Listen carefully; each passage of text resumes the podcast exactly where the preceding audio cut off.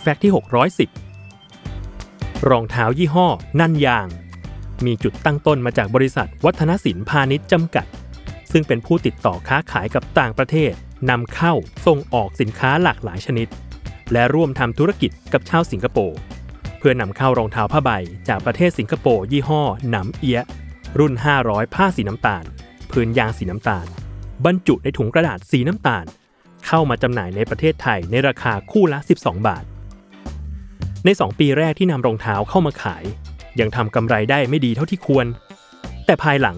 ตลาดเริ่มตอบรับดีขึ้น จากการขายในตลาดสำเพ็งและตลาดต่างจังหวัด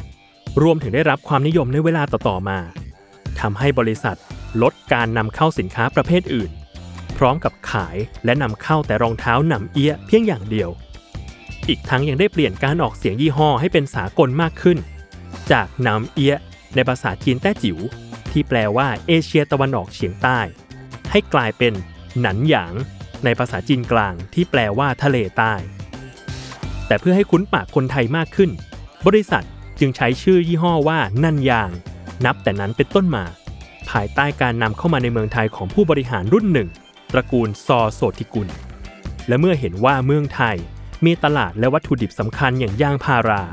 คุณวิชัยซอโสธิกุล จึงเจรจาขอนำแบรนด์และแบบของรองเท้าผ้าใบยี่ห้อนั่นยาง